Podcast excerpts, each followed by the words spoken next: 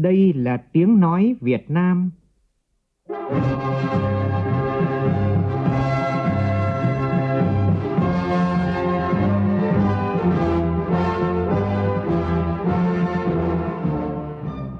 là tiếng nói Việt Nam,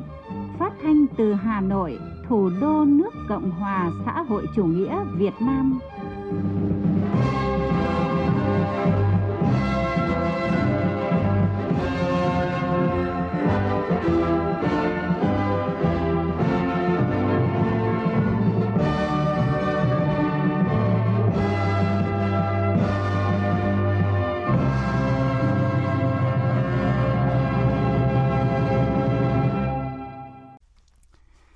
Kính chào quý vị và các bạn. Mời quý vị và các bạn nghe chương trình Thời sự sáng Chủ nhật ngày 26 tháng 4 năm 2020, tức ngày 4 tháng 4 năm canh tí của Đài Tiếng Nói Việt Nam. Chương trình có những nội dung chính sau đây.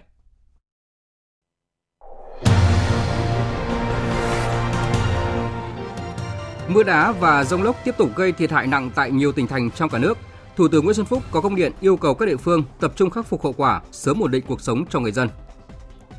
Nhiều nước ca ngợi và xem Việt Nam như hình mẫu trong cuộc chiến chống lại đại dịch COVID-19. Trong khi đó, bộ kit xét nghiệm virus SARS-CoV-2 của Việt Nam đã được Tổ chức Y tế Thế giới và Anh công nhận đạt chuẩn quốc tế có thể lưu hành tự do tại nhiều quốc gia. Từ 0 giờ sáng nay, thêm 38.000 tấn gạo được xuất khẩu trong hạn ngạch tháng 4. Trong phần tin quốc tế, Hội đồng Bảo an Liên Hợp Quốc họp trực tuyến về tình hình Darfur ở Sudan. Trong khi đó, các nhà ngoại giao châu Âu kêu gọi một lệnh ngừng bắn vì mục đích nhân đạo tại Libya nhân tháng lễ Ramadan của người Hồi giáo. Nhiều nước châu Âu bắt đầu đẩy nhanh việc nới lỏng các biện pháp phong tỏa khi số ca nhiễm và thiệt mạng vì Covid-19 giảm trong nhiều ngày. Mỹ tuyên bố sẽ không tham gia sáng kiến toàn cầu phát triển thuốc và vaccine chống Covid-19.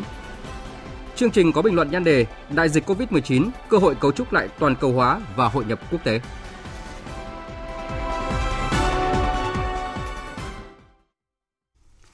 Bây giờ là nội dung chi tiết. Thưa quý vị và các bạn, Liên tiếp những ngày qua, tại cả ba miền của đất nước xảy ra những trận rông lốc, mưa đá và sấm sét khiến nhiều người thương vong, thiệt hại về nhà cửa, hoa màu và gây ách tắc giao thông. Tổng hợp của phóng viên Đài Tiếng nói Việt Nam tại các địa phương. Những trận mưa đá, rông lốc và sấm sét đã khiến hàng chục người thiệt mạng và bị thương tại các tỉnh Sơn La, Điện Biên, Lai Châu, Lào Cai và Yên Bái. Hiện chính quyền các địa phương đang tập trung nguồn lực khắc phục hậu quả, sớm ổn định cuộc sống của người dân. Ông Trần Quốc Tuấn, trưởng phòng nông nghiệp và phát triển nông thôn huyện Lục Yên, tỉnh Yên Bái, một trong những địa phương có nhiều thiệt hại cho biết. Giao cho xã huy động lực lượng địa phương hỗ trợ các hộ gia đình bị thiệt hại, sửa chữa khắc phục tạm thời chỗ ở sinh hoạt cho người dân. Đến ngày hôm nay thì ờ, những cái hộ mà bị tốc mái thì đã khắc phục xong. Hai hộ mà bị sập đổ hoàn toàn ấy thì đã làm xong cái phương án để ở tạm và có kế hoạch để làm mới trong thời gian tới đây. Khoảng 4 giờ 30 phút chiều qua, mưa lớn kèm theo lốc xoáy kéo dài 30 phút trên địa bàn ba thôn Đại Nha, Hà Phú và Hà Mỹ thuộc xã Quốc Oai, huyện Đạ Tẻ, tỉnh Lâm Đồng, đã làm 26 căn nhà của người dân bị tốc mái. Chính quyền địa phương đã tổ chức lực lượng đưa các hộ dân bị ảnh hưởng đến nơi an toàn. Tại tỉnh Đồng Nai, trận lốc xoáy và mưa đá xảy ra chiều qua cũng đã khiến hàng trăm gốc sầu riêng, trôm trôm và bưởi đang trong thời kỳ chuẩn bị thu hoạch bị bật gốc gãy đổ. Trong khi đó, trận mưa lớn trái mùa vào chiều qua đã khiến nhiều tuyến đường của thành phố Hồ Chí Minh bị ngập nặng, khiến việc đi lại của người dân gặp khó khăn và cuộc sống sinh hoạt bị đảo lộn. Trước diễn biến bất thường của thời tiết, Thủ tướng Nguyễn Xuân Phúc vừa có công điện chỉ đạo tập trung ứng phó khắc phục hậu quả mưa lớn, rông lốc và sấm sét gây ra tại các địa phương. Thủ tướng yêu cầu các bộ ngành địa phương tổ chức theo dõi chặt chẽ diễn biến của thời tiết, thiên tai, chủ động triển khai các biện pháp ứng phó khắc phục hậu quả, Chủ tịch Ủy ban dân các tỉnh, thành phố huy động lực lượng tại chỗ, tập trung hỗ trợ người dân khắc phục nhanh hậu quả rông lốc mưa đá, tổ chức thăm hỏi, động viên, hỗ trợ các gia đình có người thiệt mạng, hỗ trợ sửa chữa nhà cửa, hỗ trợ lương thực, nhu yếu phẩm, đảm bảo chỗ ở cho các hộ dân bị thiệt hại, không để người dân bị thiếu đói. Trường hợp vượt quá khả năng của địa phương, tổng hợp nhu cầu gửi về Ban chỉ đạo Trung ương về phòng chống thiên tai để tổng hợp báo cáo Thủ tướng Chính phủ xem xét quyết định.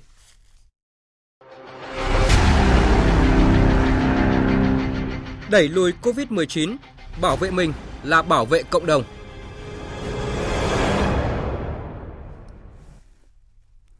Thưa quý vị và các bạn, Văn phòng Chính phủ vừa có công văn truyền đạt ý kiến chỉ đạo của Thủ tướng Chính phủ Nguyễn Xuân Phúc về thực hiện các biện pháp hỗ trợ người dân gặp khó khăn do đại dịch COVID-19, cụ thể như sau. Thủ tướng yêu cầu các bộ ngành địa phương nghiêm túc quán triệt và tổ chức thực hiện nghị quyết số 42 và quyết định số 15 của Thủ tướng Chính phủ, bảo đảm công khai minh bạch kịp thời chính xác, đề cao trách nhiệm và sẵn sàng giải trình trước Quốc hội Chính phủ với nhân dân. Đồng thời ra soát kỹ đối tượng được hưởng chính sách, bảo đảm tổng kinh phí không vượt quá số đã được báo cáo Chính phủ và Ủy ban Thường vụ Quốc hội, nhất là kinh phí hỗ trợ từ nguồn ngân sách trung ương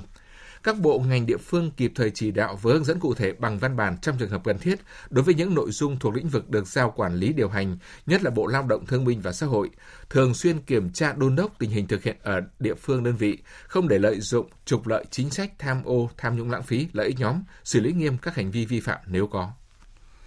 Cơ quan chuyên môn về thẩm định sản phẩm y tế của Tổ chức Y tế Thế giới WHO vừa có thông báo về việc công nhận bộ kit xét nghiệm virus SARS-CoV-2 của Việt Nam do Học viện Quân y và công ty Việt Á phối hợp nghiên cứu và sản xuất đạt chuẩn quốc tế. Trước đó, Bộ Y tế và Chăm sóc xã hội Anh cũng đã cấp giấy chứng nhận đạt chuẩn châu Âu và cấp giấy chứng nhận lưu hành tự do cho bộ sản phẩm xét nghiệm COVID-19 này của Việt Nam. Theo đó, bộ sản phẩm xét nghiệm này sẽ được bán tự do tại tất cả các nước thành viên khu vực kinh tế châu Âu mà Anh là thành viên. Trước đó, bộ kit xét nghiệm này đã được sử dụng tại Việt Nam với hiệu quả phát hiện tốt và rất nhiều quốc gia trên thế giới đã đặt hàng Việt Nam sản xuất bộ kit xét nghiệm SARS-CoV-2 này. Sau khi lệnh cách ly xã hội theo chỉ thị 16 được nới lỏng từ ngày 24 tháng 4 vừa qua, nhiều tuyến xe khách liên tỉnh Sơn La đã bắt đầu hoạt động trở lại. Ngoài chú ý đảm bảo an toàn giao thông, các đơn vị vận tải, các nhà xe ở Sơn La cũng đặc biệt chú trọng việc áp dụng các biện pháp phòng chống dịch COVID-19 theo quy định. Ghi nhận của phóng viên Đắc Thanh thường trú tại Tây Bắc đều hoạt động trở lại sau đợt nghỉ dài phòng chống dịch COVID-19. Dù lượng khách chưa nhiều song các nhà xe, đội ngũ lái xe đều rất phấn khởi. Anh Nguyễn Trường Thiên, lái xe tuyến Sơn La Lai Châu nói. Nhưng bây giờ đi làm cảm thấy rất là vui mà cũng thực sự là cái nhu cầu nhân dân bây giờ cũng rất là họ vẫn cần đi thì mình đi thì mình cũng cảm thấy là rất là sảng khoái mà cũng có cái phần tăng thu nhập cho bản thân gia đình nữa rồi cũng nhắc nhở hành khách trên xe là nếu mà lên thì đeo khẩu trang vào chắc chắn là sẽ nếu mà có khách thì cũng phải sắp xếp họ ngồi thưa ra, không nên ngồi gần nhau. Với nhiều người dân ở Sơn La, việc xe khách liên tỉnh được hoạt động trở lại cũng mang niềm vui đến cho họ, đặc biệt là với những người thường xuyên đi lại tại nhiều địa phương.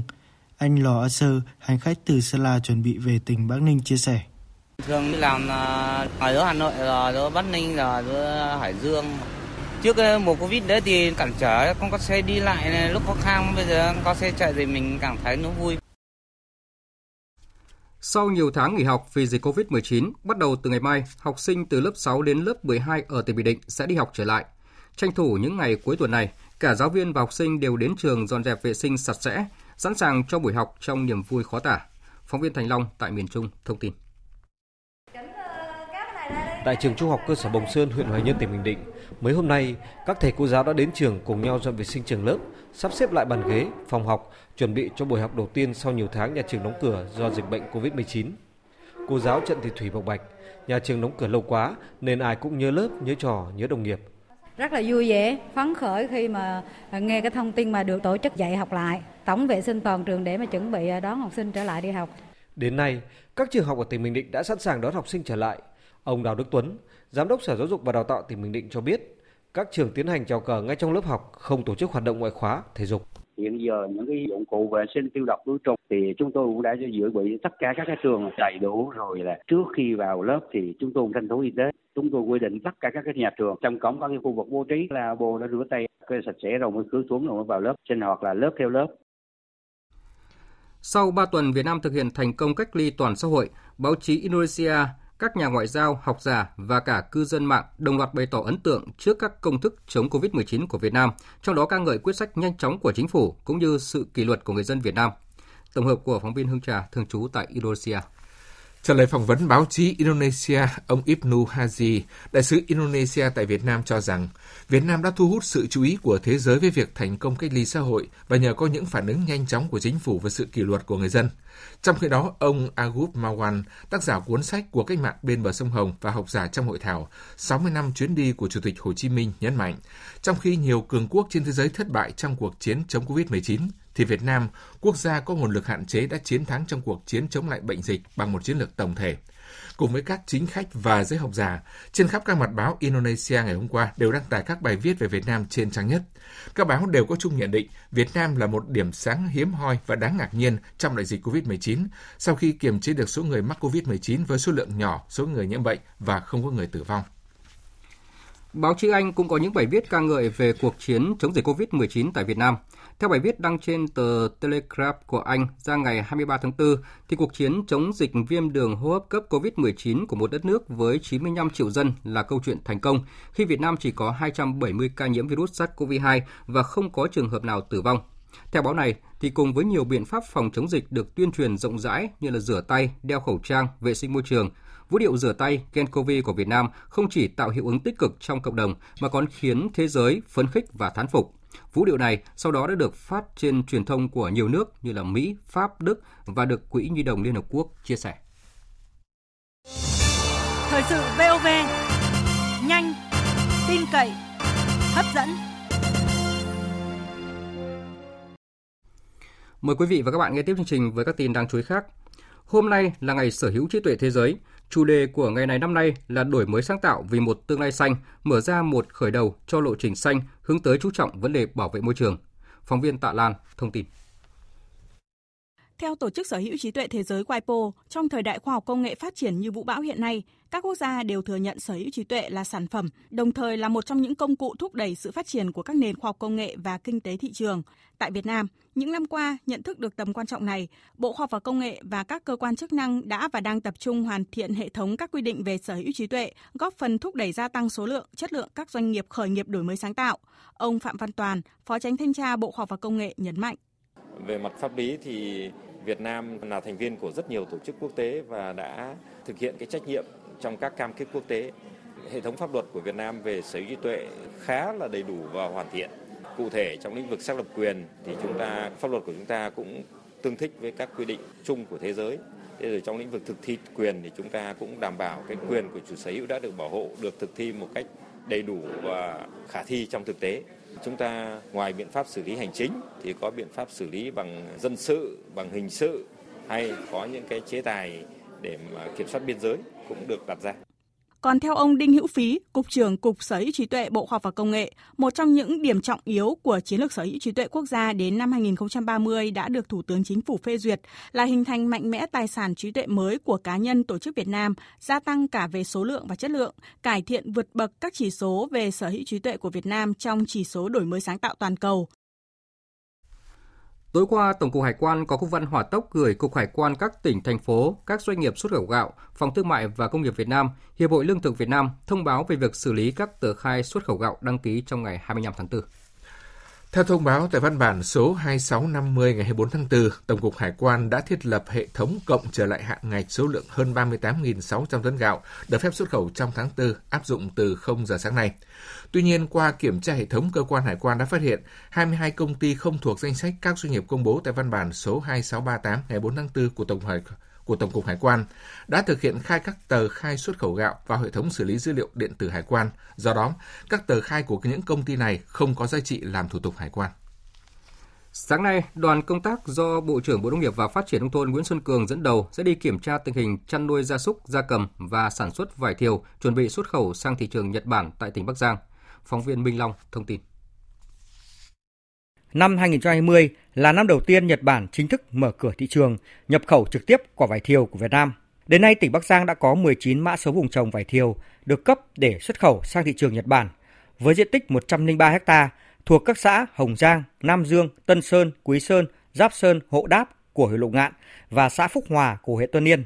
Để chuẩn bị cho việc xuất khẩu vải thiều vào thị trường Nhật Bản, tỉnh Bắc Giang đã phối hợp với các huyện và Cục Bảo vệ Thực vật, Bộ Nông nghiệp và Phát triển Nông thôn tiến hành giả soát, cấp mã số vùng trồng theo yêu cầu của phía Nhật Bản. Cùng với việc giả soát, cấp mã số vùng trồng, tỉnh Bắc Giang đang tích cực hướng dẫn nông dân về quy trình sản xuất vải an toàn, đúng tiêu chuẩn, sử dụng phân bón, thuốc bảo vệ thực vật đúng trong danh mục cho phép, ghi nhật ký sản xuất, đồng thời mời gọi doanh nghiệp tham gia liên kết tiêu thụ vải thiều xuất khẩu sang thị trường Nhật Bản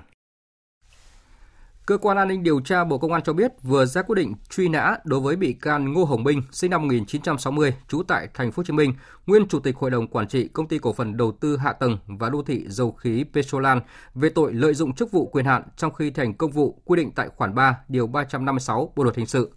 Theo đó, bất kỳ người nào cũng có quyền bắt và giải ngay người này đang bị truy nã đến cơ quan công an, viện kiểm sát hoặc ủy ban dân nơi gần nhất sau khi bắt hoặc tiếp nhận đối tượng truy nã phải báo ngay cho cơ quan an ninh điều tra Bộ Công an theo địa chỉ số 254 Nguyễn Trãi, phường Nguyễn Cư Trinh, quận 1, thành phố Hồ Chí Minh. Điện thoại 069 333 6310 và 069 333 7042.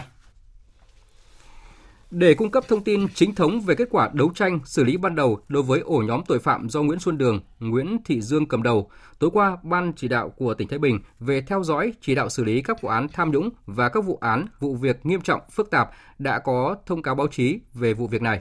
Tin chi tiết của phóng viên Đình Hiếu. Thực hiện chỉ đạo của Thường trực tỉnh ủy, Ủy ban Thường vụ tỉnh ủy, Ủy ban nhân dân tỉnh, Công an tỉnh Thái Bình đã xác lập chuyên án đấu tranh với Nguyễn Xuân Đường, Nguyễn Thị Dương và các đối tượng có liên quan – Ngày 7 tháng 4, Cơ quan Cảnh sát điều tra Công an tỉnh Thái Bình đã khởi tố vụ án xảy ra ngày 30 tháng 3 năm 2020 tại số nhà 366 đường Lê Quý Đôn, thành phố Thái Bình và lần lượt khởi tố bị can bắt tạm giam đối với 6 đối tượng, trong đó có Nguyễn Xuân Đường, Nguyễn Thị Dương, vợ Đường, để điều tra về tội cố ý gây thương tích. Bên cạnh đó, Công an tỉnh Thái Bình đã phục hồi điều tra vụ án cố ý gây thương tích xảy ra vào ngày 18 tháng 11 năm 2014 tại trụ sở Công an phường Trần Lãm, thành phố Thái Bình khởi tố vụ án khởi tố và bắt tạm giam các bị can liên quan để điều tra làm rõ về thông tin thao túng khống chế thông đồng trong hoạt động đấu giá quyền sử dụng đất của ông Nguyễn Xuân Đường, Nguyễn Thị Dương và đồng phạm. Cơ quan Cảnh sát điều tra Công an tỉnh Thái Bình cũng đã ra quyết định khởi tố vụ án khởi tố bị can đối với Nguyễn Xuân Đường và Ninh Đức Lợi về tội cưỡng đoạt tài sản, đồng thời ra lệnh bắt tạm giam Ninh Đức Lợi để điều tra về hành vi cưỡng đoạt tài sản núp bóng dưới hình thức hoạt động của Hiệp hội tang lễ Thái Bình.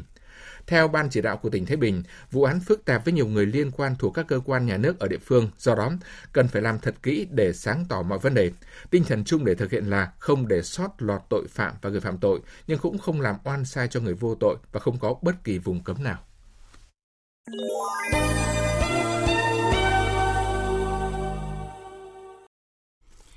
Tiếp theo là một số tin quốc tế đáng chú ý.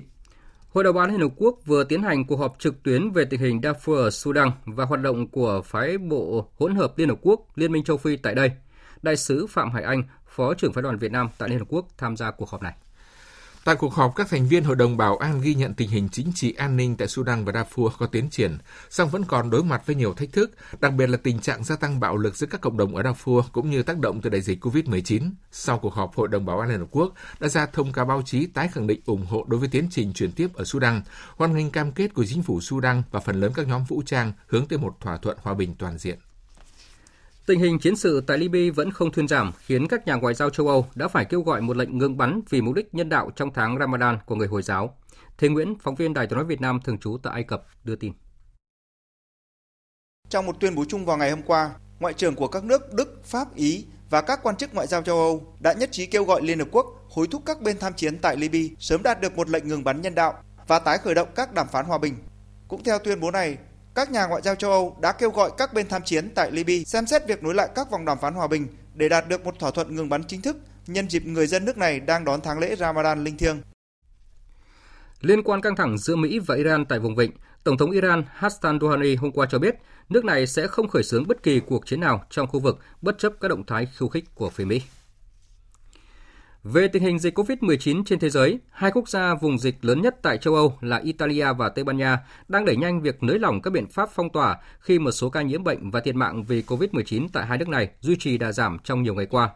Quang Dũng, phóng viên Đài tiếng nói Việt Nam thường trú tại Pháp, phụ trách khu vực Tây Âu, đưa tin.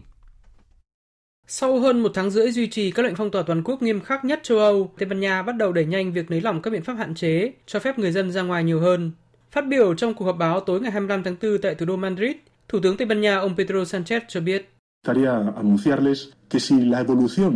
Tôi muốn thông báo rằng nếu các diễn biến đại dịch tiếp tục theo xu hướng tích cực như những ngày qua, kể từ ngày mùng 2 tháng 5, công dân Tây Ban Nha sẽ được phép ra khỏi nhà tiến hành các hoạt động thể chất và đi dạo cùng với các thành viên trong gia đình. Nhưng tất nhiên là luôn phải kèm theo các điều kiện do cơ quan y tế đưa ra. Chính quyền Italia cũng đang chuẩn bị nới lỏng một loạt các biện pháp phong tỏa theo các cột mốc ngày 27 tháng 4, ngày 4 tháng 5 và ngày 11 tháng 5 để lần lượt mở lại các nhà máy, công trường xây dựng và một số cửa hàng. Các động thái của chính quyền hai nước Tây Ban Nha và Italia được tiến hành trong bối cảnh dịch COVID-19 tại hai nước này đã đi qua giai đoạn nghiêm trọng nhất và số ca nhiễm bệnh cũng như tử vong đang duy trì đà giảm dù chậm. Chính phủ Pháp cũng sẽ trình bày chi tiết kế hoạch nới lỏng phong tỏa trong ngày 28 tháng 4 trước Quốc hội Pháp, trong đó vấn đề mở cửa trở lại các trường học trên toàn nước Pháp nhận được sự quan tâm đặc biệt. Tin của phóng viên Huỳnh Điệp thường trú tại Pháp. Chính phủ Pháp đang nỗ lực chuẩn bị cho quá trình dỡ bỏ phong tỏa toàn quốc kể từ sau ngày 11 tháng 5. Thủ tướng nước này ông Edouard Philippe dự kiến sẽ trình Quốc hội Pháp bàn kế hoạch chi tiết cho việc dỡ bỏ phong tỏa toàn quốc vào ngày thứ ba tuần sau. Quốc hội Pháp sẽ tiến hành bỏ phiếu để thông qua kế hoạch này. Trước đó, ngày 25 tháng 4, trong buổi họp trực tuyến với thị trưởng các thành phố lớn, Bộ trưởng Giáo dục ông Jean-Michel Blanquer xác nhận các trường học sẽ chính thức hoạt động trở lại từ ngày 11 tháng 5, trong đó đội ngũ giáo viên, nhân viên các nhà trường sẽ làm việc trở lại từ ngày thứ hai 11 tháng 5. Ngày 12 tháng 5, học sinh các lớp cuối cấp tiểu học và mầm non sẽ là những người trở lại lớp học đầu tiên trên tinh thần tự nguyện của phụ huynh học sinh trước khi toàn bộ các lớp học hoạt động trở lại vào hai tuần sau đó. Một thông tin cũng rất đáng chú ý đó là người phát ngôn của văn phòng Thủ tướng Anh hôm qua cho biết Thủ tướng Boris Johnson sẽ trở lại làm việc vào ngày mai. Thủ tướng Johnson nhập viện vào nhập viện vào ngày mùng 5 tháng 4 sau 10 ngày từ cách ly tại nhà điều trị bệnh COVID-19. Đến ngày mùng 6 tháng 4, ông được chuyển sang phòng chăm sóc tích cực về điều trị tại đây đến ngày mùng 9 tháng 4. Khi quay trở lại làm việc, Thủ tướng Johnson sẽ đưa ra quyết định về việc lệnh phong tỏa đang được áp đặt tại Anh được dỡ bỏ khi nào và được thực hiện theo lộ trình ra sao. Đến nay đã có hơn 148.000 người tại Anh nhiễm COVID-19, trong đó có hơn 20.300 ca tử vong. Phát ngôn viên phái đoàn của Mỹ tại Geneva tuyên bố nước này sẽ không tham gia sáng kiến toàn cầu phát triển thuốc và vaccine chống COVID-19. Phạm Huân, phóng viên Đài tiếng nói Việt Nam thường trú tại Mỹ, đưa tin. Liên Hợp Quốc và Tổ chức Y tế Thế giới ngày 24 tháng 4 đã công bố sáng kiến toàn cầu nhằm đẩy mạnh việc phát triển, sản xuất và phân phối thuốc và vaccine chống COVID-19. Tuy nhiên, Mỹ tuyên bố sẽ không tham gia chương trình này một phát ngôn viên của phái đoàn của Mỹ tại Geneva cho biết, Mỹ muốn tìm hiểu thêm về sáng kiến này nhằm hỗ trợ hợp tác quốc tế trong việc phát triển vaccine chống COVID-19 sớm nhất có thể. Tổng thống Donald Trump đã tuyên bố ngừng cấp kinh phí cho Tổ chức Y tế Thế giới, nơi Mỹ là nước đóng góp tài chính nhiều nhất. Quyết định này đã vấp phải sự chỉ trích của nhiều tổ chức và cá nhân trên toàn thế giới, khi tổ chức này hiện đang dẫn dắt nỗ lực toàn cầu chống lại đại dịch COVID-19. Thời sự VOV, nhanh, tin cậy, hấp dẫn. Quý vị và các bạn đang nghe chương trình Thời sự sáng của Đài Tiếng nói Việt Nam. Thưa quý vị và các bạn, dịch viêm đường hô hấp cấp COVID-19 do virus corona chủng mới gây ra đã đẩy quan hệ quốc tế vào tình huống và tình trạng trước đó chưa từng thấy. Nó không chỉ làm đảo lộn chương trình nghị sự của chính trường thế giới mà còn báo hiệu về những thay đổi không nhỏ trong các mối quan hệ quốc tế hậu dịch bệnh. Đặc biệt, dịch COVID-19 còn đặt ra thách thức rất lớn đối với xu thế toàn cầu hóa và hội nhập quốc tế, thúc đẩy sự tái cấu trúc quá trình này vốn đang vấp phải không ít sự phản đối từ trước khi dịch bệnh xuất hiện. Bình luận của biên tập viên Thu Hiền. Cao ủy Thương mại Liên minh châu Âu Phil Hogan hôm đầu tuần tuyên bố EU sẽ tìm cách giảm sự lệ thuộc thương mại sau đại dịch. Mặc dù không chỉ đích danh, song dư luận đều hiểu ông Hogan đang ám chỉ sự lệ thuộc vào Trung Quốc sau hàng loạt thương vụ khẩu trang của nhiều nước thành viên EU với Trung Quốc thất bại. Trước châu Âu thì hàng loạt các quốc gia lớn như là Mỹ, Nhật Bản cũng dục dịch rút các công ty về nước và chuyển hướng sang các quốc gia khác ở Đông Nam Á hoặc Nam Á. Những động thái này cho thấy dịch bệnh COVID-19 đang kích hoạt một quá trình có thể gọi chung là cấu trúc lại toàn cầu hóa và hội nhập quốc tế. Đại dịch COVID-19 đã giáng một đòn mạnh vào các nền kinh tế, không loại trừ quốc gia nào. Virus lây lan nhanh chóng đã làm bộc lộ rõ những điểm yếu của từng nền kinh tế, làm chậm lại chuỗi giá trị cung ứng toàn cầu, thậm chí là phá vỡ và cản trở tự do đi lại, tự do giao thương, vốn là những nguyên tắc cơ bản của quá trình toàn cầu hóa và hội nhập quốc tế. Tuy nhiên thì điều đó không có nghĩa quá trình toàn cầu hóa sẽ sụp đổ, mà nó chỉ đang ở trạng thái chờ để được tái cấu trúc cho phù hợp bởi những lợi ích do quá trình toàn cầu hóa mang lại trong suốt hơn 5 thập kỷ qua là không thể đo đếm. Một tỷ người đã thoát khỏi cảnh nghèo đói nhờ được hưởng lợi từ hoạt động thương mại quốc tế, có mức tăng trưởng cao gấp đôi so với GDP trong suốt nửa thế kỷ. Kết hợp với toàn cầu hóa thì công nghệ đã tạo điều kiện thuận lợi cho hoạt động sản xuất trên quy mô lớn và các chuỗi cung ứng có hiệu quả. Lợi thế so sánh đã giúp các quốc gia làm được những điều họ muốn làm một cách tốt nhất Điều này đã thúc đẩy năng suất lao động và các điều kiện sống. Chúng ta sẽ không dễ dàng từ bỏ những thành tựu ấn tượng này và quay trở lại chế độ tự cung tự cấp vì điều đó sẽ gây tổn thất rất lớn. nhưng quá trình toàn cầu hóa sau dịch bệnh chắc chắn sẽ có những thay đổi lớn. Đại dịch buộc các nền kinh tế và đối tác từ nay sẽ phải thận trọng hơn khi tham gia toàn cầu hóa, tự do hóa thương mại và hội nhập quốc tế. Các doanh nghiệp sẽ phải cân nhắc lại về những chuỗi cung ứng kéo dài và phức tạp. Chính phủ các nước sẽ cảm thấy buộc phải đảm bảo năng suất trong nước trong nhiều lĩnh vực được coi là trọng yếu đối với lợi ích quốc gia. Việc lựa chọn đối tác để hợp tác, lãnh thổ để đầu tư, thị trường để trao đổi hàng hóa và dịch vụ sẽ phải được suy tính và thực hiện chu toàn hơn trước để đảm bảo rằng thị trường không bị cách trở, chuỗi cung ứng tạo giá trị không bị gián đoạn bởi một đột biến mới có thể xảy ra. Nói theo một cách khác, các nền kinh tế và đối tác sẽ phải cấu trúc lại cho riêng mình, cho một nhóm nhỏ hơn hoặc cùng nhau cấu trúc lại toàn cầu hóa, tự do hóa thương mại và hội nhập quốc tế. Phân công lao động quốc tế vì thế sẽ thay đổi rất cơ bản. Dịch bệnh COVID-19 cũng làm bộc lộ những mặt trái của hợp tác quốc tế. Hợp tác quốc tế theo cách giáo điều hay coi trọng hình thức không giúp ích gì cho việc đối phó dịch bệnh trong khuôn khổ phạm vi quốc gia cũng như là phạm vi trên toàn thế giới. Tình trạng hiện nay của Liên minh châu Âu là một bằng chứng rõ nét nhất. Đại dịch COVID-19 được đánh giá có thể sẽ tạo ra một cuộc khủng hoảng kinh tế lớn nhất trong lịch sử toàn cầu. Nhưng trong bất cứ một cuộc khủng hoảng nào trước đó thì thế giới cũng tìm ra được những cơ hội. Đại dịch COVID-19 cũng như vậy. Dịch bệnh làm cho cả thế giới phải chứng lại, nhưng đồng thời cũng là sự cảnh tỉnh buộc các quốc gia phải suy ngẫm thực tế và đòi hỏi về việc tạo ra một tương lai chắc chắn hơn cho thế giới sau đại dịch. Quý vị và các bạn vừa nghe bình luận nhan đề Đại dịch COVID-19, cơ hội cấu trúc lại toàn cầu hóa và hội nhập quốc tế. Dự báo thời tiết Bắc Bộ và khu vực Hà Nội nhiều mây, sáng có mưa rải rác, riêng vùng núi có nơi mưa vừa, mưa to và có nơi có rông, sau có mưa rào và rông vài nơi, gió Đông Bắc cấp 2, cấp 3. Trong cơn rông có khả năng xảy ra lốc, xét, mưa đá và gió giật mạnh, trời rét, nhiệt độ từ 15 đến 22 độ, vùng núi có nơi dưới 15 độ. Các tỉnh từ Thanh Hóa đến Thừa Thiên Huế nhiều mây có mưa, mưa rào và rải rác có rông. Riêng từ Quảng Trị đến Thừa Thiên Huế có mưa vừa, có nơi mưa to, gió Bắc đến Tây Bắc cấp 2, cấp 3. Trong cơn rông có khả năng xảy ra lốc, xét, mưa đá và gió giật mạnh. Phía Bắc trời rét, nhiệt độ từ 18 đến 24 độ. Các tỉnh ven biển từ Đà Nẵng đến Bình Thuận, phía Bắc nhiều mây có mưa rào và rông rải rác. Riêng từ Đà Nẵng đến Quảng Nam có mưa vừa, có nơi mưa to đến rất to. Phía Nam có mây, có mưa rào và rông vài nơi, gió Đông Bắc cấp 2, cấp 3. Trong cơn rông có khả năng xảy ra lốc, xét, mưa đá và gió giật mạnh. Nhiệt độ từ 22 đến 29 độ. Tây Nguyên và Nam Bộ có mây, có mưa rào và rông vài nơi, ngày nắng, có nơi còn nắng nóng. Riêng chiều tối và đêm có mưa rào và rông rải rác, gió đông bắc cấp 2, cấp 3. Trong cơn rông có khả năng xảy ra lốc, xét, mưa đá và gió giật mạnh, nhiệt độ từ 23 đến 35 độ, có nơi trên 35 độ. Tiếp theo là dự báo thời tiết biển. Vịnh Bắc Bộ có mưa rào và rông rải rác, trong cơn rông có khả năng xảy ra lốc xoáy và gió giật mạnh. Tầm nhìn xa trên 10 km, giảm xuống từ 4 đến 10 km trong mưa, gió đông bắc cấp 5 vùng biển từ Quảng Trị đến Quảng Ngãi, vùng biển từ Bình Định đến Ninh Thuận, vùng biển từ Bình Thuận đến Cà Mau và từ Cà Mau đến Kiên Giang có mưa rào và rông vài nơi, tầm nhìn xa trên 10 km, giảm xuống từ 4 đến 10 km trong mưa, gió đông bắc đến đông cấp 5, có lúc cấp 6, biển động. Vùng biển từ Cà Mau đến Kiên Giang, khu vực Biển Đông, khu vực quần đảo Hoàng Sa thuộc thành phố Đà Nẵng, Trường Sa tỉnh Khánh Hòa và Vịnh Thái Lan có mưa rào và rông rải rác. Trong cơn rông có khả năng xảy ra lốc xoáy và gió giật mạnh. Tầm nhìn xa trên 10 km, giảm xuống từ 4 đến 10 km trong mưa, gió đông cấp 3, cấp 4.